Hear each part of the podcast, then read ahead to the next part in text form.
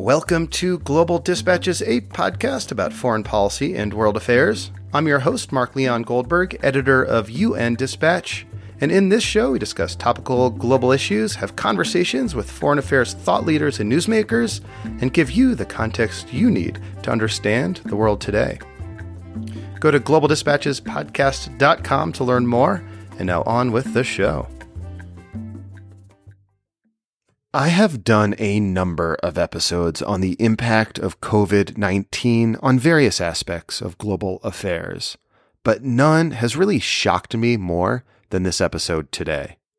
Barbara Saitta is a nurse with Doctors Without Borders who specializes in vaccination campaigns, primarily in poorer countries. She tells me that because of supply chain interruptions, a number of countries are just running out of routine childhood vaccinations. This includes vaccines for measles, polio, and the all important pentavalent vaccine that protects against five common diseases. According to UNICEF, the provision of routine immunization services is substantially hindered right now because of COVID-19 in at least 68 countries and is likely to affect some 80 million children under the age of one. And what is so alarming about the interruption of routine childhood vaccinations is that there is a direct correlation between mass immunization and avoiding mass death. A recent modeling study looked at a six month period in 2020 and estimated that uninterrupted childhood vaccines in Africa could prevent the deaths of some 715,000 children before they reach the age of five. But because of COVID, there are interruptions right now. Barbara Saitta explains what groups like MSF are doing to continue vaccination campaigns in the face of COVID-19. She also explains some of the broader social implications of when children miss their routine vaccinations and what countries are most at risk of vaccine stockouts right now. We kick off with a discussion of how vaccine campaigns generally operate in a developing country with poor infrastructure before having a broader conversation about the impact of COVID-19 on the provision of routine childhood vaccinations. Needless to say, this is a very important story, one that I think is sadly underreported, at least here in the West, and I'm glad to bring it to you. A couple of quick notes before we start. In the coming weeks and months, I will be hosting a number of live tapings of the podcast, virtual, of course, uh, that will include some audience participation. I'll announce these as they come up, but the best way to both access the registration links and be apprised of the schedule is just by signing up for my email list. And I'll post a link to the sign up form in the description field of this podcast episode. So if you're listening on your phone right now, uh, you can just sign up for that email list with a couple of clicks. You can also go to globaldispatchespodcast.com and sign up there. Also, the bonus episode I've posted this week for premium subscribers is my conversation with development economist Owen Barder. In these bonus episodes, individuals who have led interesting lives and careers in world affairs share with me their life story, and that includes the big events in which their life and career intersected. In this case, Owen grew up in Ethiopia, where his father was the British ambassador during the height of the famine, and Owen was later an advisor to Nelson Mandela in the years following apartheid. It was a fascinating conversation to unlock that episode and dozens of other conversations with people who have led interesting careers and lives in foreign policy. Just go to patreon.com slash global dispatches. Thank you. All right, now here is my conversation with Barbara Saitta, vaccine medical advisor for MSF, Doctors Without Borders when I take my kids to my pediatrician and they get their vaccines there, you're going to the communities, right? We going. And, and and when you go to the communities, I mean, it's it's sort of like an event, right? You gather as many people as possible in a space and distribute the vaccines. Exactly. But before we do that, that is what you do the day of the vaccination campaign. But before that, you have, you can have two or three weeks or sometimes even more of preparing, uh, for that event. Like before, you know, uh, you even vaccine the first child, uh, you have to, you know, decide, uh, where you are going to vaccinate, meaning where is the, the outbreaks uh, have started. So you normally tend to, you know, try to choose the best place to vaccinate it because it's there that the majority of cases are coming. So you want to vaccine that area as soon as possible to try to contain because that's what we try to do with vaccination campaign during outbreaks is to contain the spread. So you have to think very well about your strategy, especially when you know that reaching those children will be very hard and you want to use your resources, you know, as, you know, at, at the best, like a more efficiently as possible. And, and you think, you know, a place uh, that doesn't have roads, uh, doesn't have airports, and you need to reach that place. So you have to send, you know, maybe uh, 20 or uh, refrigerator, a 10 freezer, because, you know, vaccine, there is a trick. Vaccine are amazing, but vaccine have to be kept in cold chain, meaning that vaccine always have to be in a, in a temperature between two and eight uh, degrees. Uh, otherwise, uh, you know, like their potency and their ability to protect children uh, can be compromised. So you have to keep those vaccine consistently in cold chain in temperature that can reach a, you know, 40 degrees easily. And you have to do that from start to, uh, you know, from the beginning to, uh, until you reach a child. So basically you you plan these logistics for several weeks before a campaign and that campaign say lasts, you know, like a few days, right? And then the goal is to reach as many people in that few days as possible. And, you know, of course, necessarily that means a lot of human interaction social distancing, presumably, is not possible in this style of vaccination campaign, a style that is common in places like the DRC and other places in sub Saharan Africa, where you have a limited period of time to reach as many people as possible because of all the logistic challenges that you described. Exactly. And uh, I love that you say presumably because of course, uh, you know, like we can adapt and change the way we do vaccination campaign or even vaccination. Yeah. So, so that's my question. So, you know, we know that these vaccines and vaccinations, routine childhood vaccinations save lives, millions of lives each year. Um, how is this current pandemic, COVID 19, impacting your ability to you know overcome and mount the you know immense logistical you know operations that it takes to kind of do both outbreak containment say there's a measles outbreak somewhere but also just routine childhood vaccinations that also save lives. How is this current pandemic impacting your work?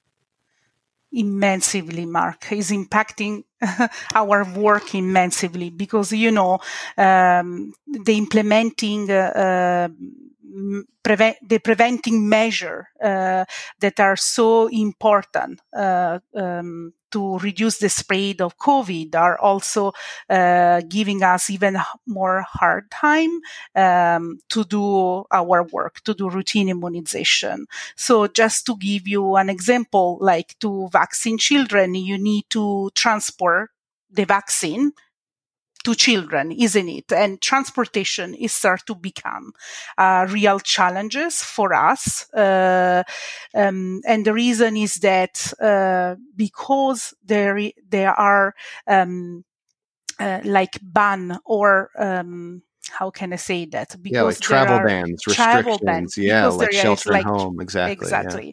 Because there are like travel ban and restriction uh, is impossible. For example, for organization like UNICEF to transport vaccine into the countries. And there are many countries that are at risk of stock out uh, of vaccine. Uh, and the situation is so bad that at the beginning of this month, actually, uh, UNICEF has released um, brief notes. And in these brief notes, they just said, look, in the last uh, months or so, uh, there is a reduction. There has been a reduction of 70 to 80 percent uh, of planned vaccine shipment to country. And we know that many country like will pretty soon get out of stock of those vaccine. And, and the problem is that there is a dramatic decline of commercial flight. Uh, and even when you can find some of the flights, the cost uh, have skyrocketed. So it's becoming very hard to get vaccine into the country. And once they reach the country, you know, work ha- doesn't stop there. After you have to uh, to send those vaccine from any city, normally the capital of that country, to every single health post or health center that deliver vaccination and that is you know the extra burden that you have too so transportation it's definitely one of the challenges that so face. so that's that's incredible. So UNICEF recently said that it is unable to ship childhood vaccines to places that it normally would just because there aren't you know, there isn't space. There are no commercial flights that it would normally ship this stuff on. Exactly. Exactly. So, like, like, like, where is this happening? Could, could you give me a? Do you know a specific country that this is happening? Absolutely. One country, for example, that I can uh, speak of is Chad. So, Chad um, uh, has uh, a problem of vaccine um, uh, stock out. By June, apparently, they will be out of vaccines such as pentavalent, uh, polio, meningitis vaccine and many others. And the problem was uh, uh, we have the vaccine, but the vaccine were stuck in Paris the area, uh, the Charles de Gaulle airport in Paris, and they could not, you know, transport those vaccine because uh, there are there were not enough, you know, there were no flight, and also the cost to transport those vaccine, especially when there are not like huge quantity, like there are like a thousand of doses they needed to transport in Chad, but were not millions. So you know, like also like uh, to book a charter fly for few thousand doses compared to million also you have to think about the cost isn't mm. it so uh, they had this problem to transport the vaccine uh, in chad but you know msf doctor without borders we work in chad and we have you know aeroplane that we use to transport like vaccine but other medical equipment. So we just uh, you know got in contact and try to help each other. So i believe that something um, that uh, can be very important on the way we we work during this uh, pandemic is also uh, how we support and collaborate uh, with each other among organization you know the the work on low income country and,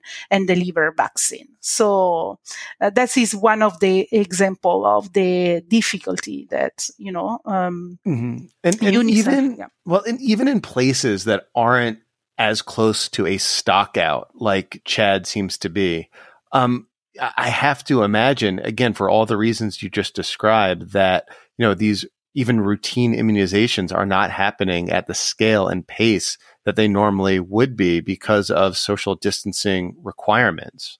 And I don't know, that sort of seems to me to kind of bring up this, and I think you put it in, in, in your article, kind of like a devil's choice. Um, do you maintain social distancing and not do the massive immunization campaigns and uh, put children at risks of developing, you know, diseases that they otherwise wouldn't? Or do you, you know, go ahead and pursue these vaccination campaigns if you're able to, uh, but potentially expose people to COVID 19? There is a, a, a, third option. You can do that. You can protect children from vaccine preventable disease and at the same time making sure that you protect them and their caregiver from uh, COVID exposure. And this uh, can be done by, like, for example, changing the vaccination setup. Like normally, you know, you tend to vaccine inside a um, um, health center, a clinic, inside a structure. But what if instead to do that, you decide uh, to do it in a more open and ventilated place, like outside, for example? That will also allow you uh, to have more space between people that are waiting for children to be vaccinated. You can ask that, ask uh, through communication and health promotion. You can ask the community to come to the vaccination uh, site uh, with just one of their, you know, caregiver. So you ask one person, maybe to bring more than a child. So you don't you don't have, you know, many adults. Uh, you don't have just one child and one adult. So you can maybe one adult can bring more than a child. Um, you can ask them to come in certain hour of the day so that you have a group of people that you can safely, you know, um, have uh, spaced uh, uh, between them. Um, you can also, you know, decide to, um, uh, yeah. The, well, well, I mean, even yes. if you take all those measures, though, yes. it seems it's you're still it's still like a slower operation than what typically would happen. You're, you're reaching fewer people in a longer period of time. Um, and again, it just, it, it, know, it seems to be the, the new reality we're all living with, but it just mm-hmm. seems that it is like particularly onerous uh, in this situation. Yes, it is, but it will be nothing compared of what we will have to face uh, post COVID if we don't keep up with the immunization. There will be nothing compared. Like if we let the immunization ca- gap to widen uh, more and more. Like what we will have to face once the pandemic is over will be 1000 times worse than that. And is wait, wait, wait, can you explain of, that? So, yes. so I know there's been studies and, and modeling, right, to suggest um, if there is a significant gap in routine uh, childhood immunizations, what will result from that? Exactly. Like, uh, so now just to, you just said there are like uh, many modeling study uh, that have been done just to give us uh, an idea what will happen if we don't keep up with immunization.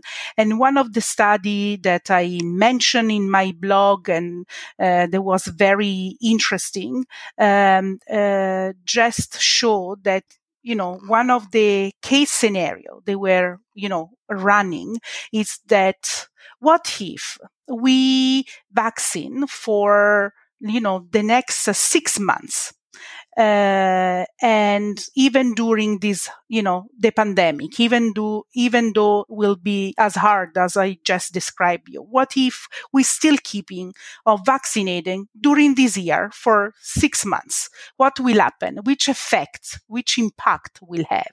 And they just, you know, model that and they um, they they estimated that by continuing immunization, we could prevent more than 700,000 deaths in children uh, mostly in their, you know, before their, you know, five years old children. So they just uh, estimated that keeping vaccination alive for six months period during 2020 will result in preventing more than 700,000 deaths in children for the next five years. Because you know when you vaccine a child today you protect them you know for many disease for years to come. It's not just something that you protect them now for one day or months. You can protect them sometime for their their whole life that statistic so, is is absolutely fascinating to me. So, so six months of uninterrupted uh, routine vaccinations will save over 750,000 lives of children. Incidentally, you know, just uh, earlier this month, uh, the World Health Organization released a study um, modeling potential COVID 19 deaths in Africa and said as many as 190,000 uh, people could die from COVID 19. And just like the, again, like comparing those numbers is, is just striking. And also, I think a testament to the impact of these kinds of routine childhood immunizations, but childhood immunizations that you're already saying are currently being interrupted. So we're going presumably to see a higher death toll in the years to come, right?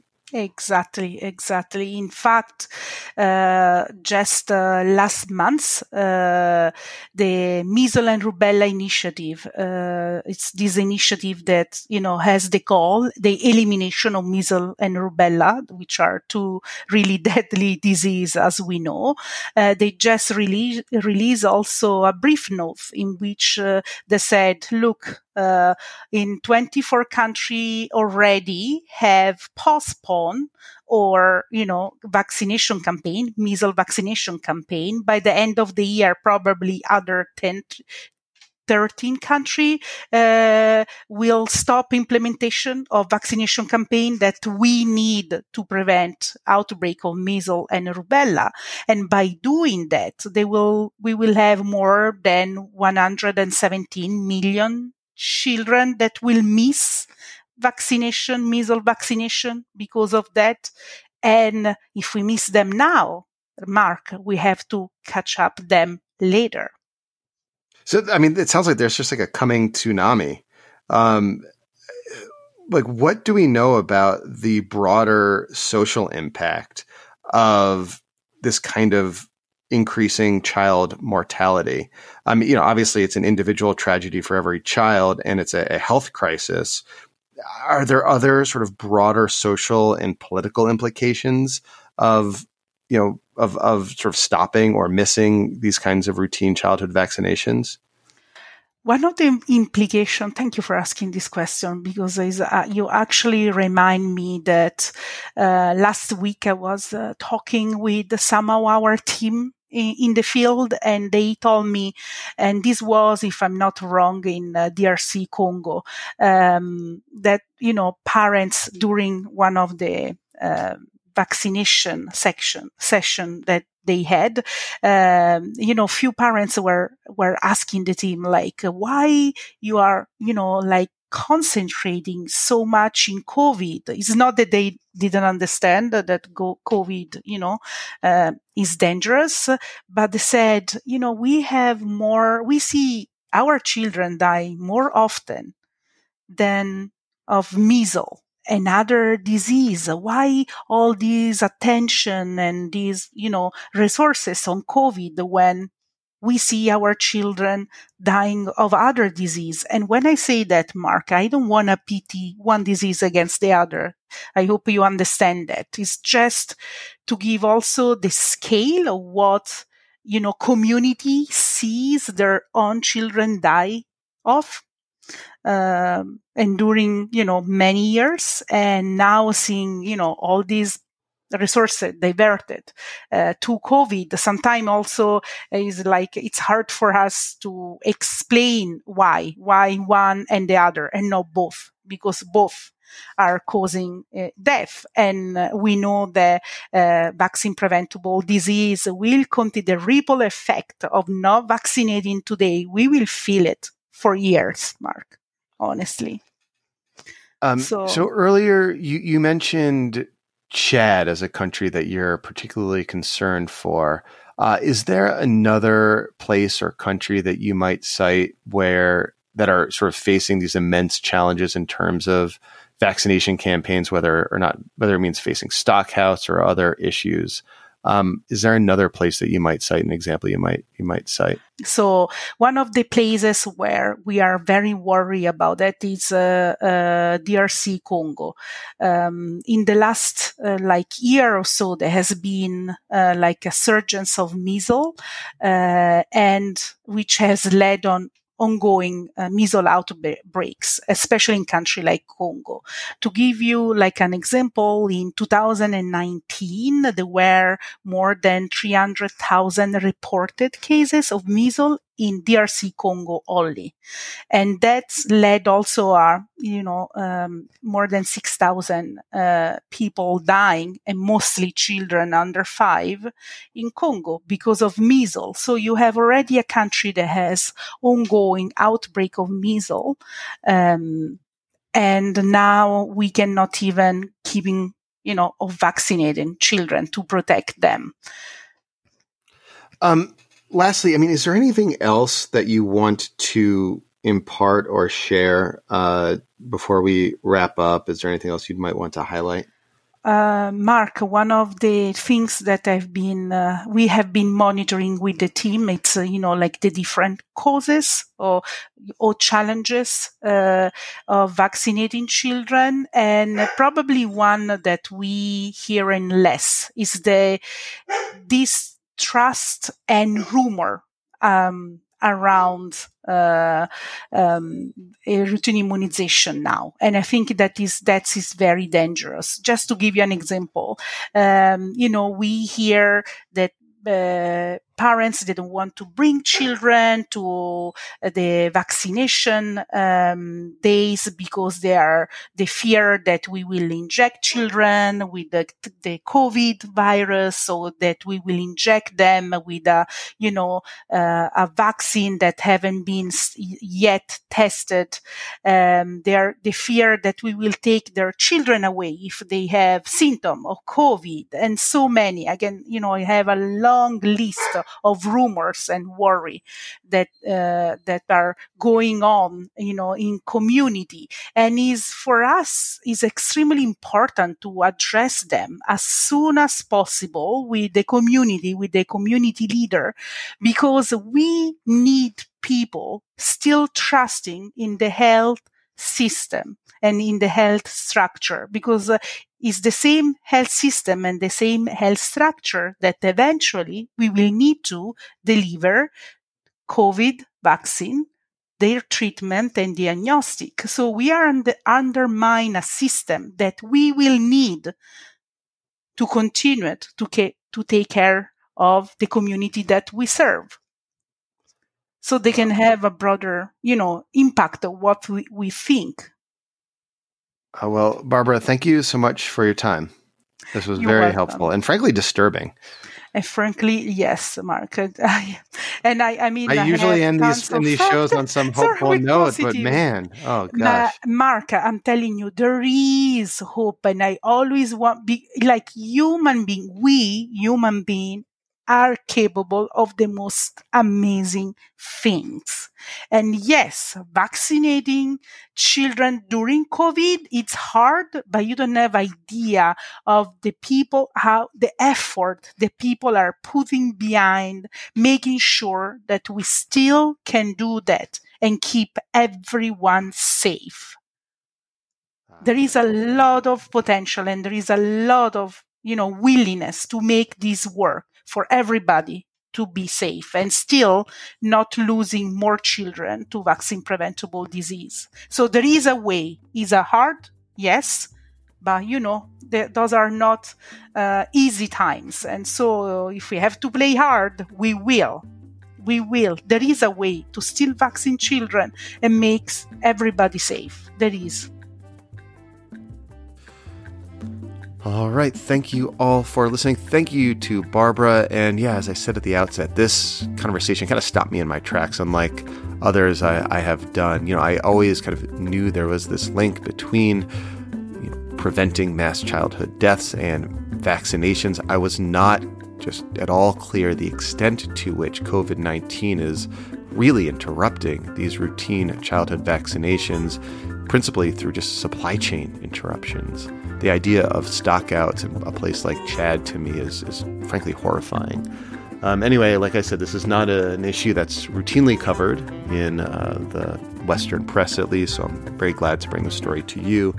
And as always, stay safe out there, everyone. Uh, if you're feeling like you want to reach out to me, I encourage it. You can use the contact button on globaldispatchespodcast.com. I, I love hearing from you. I know we're entering the long term phase, it seems, of this uh, of this lockdown. I know most people are still stuck at home.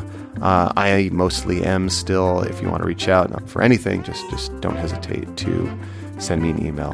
Thank you, and I'll see you next time. Bye.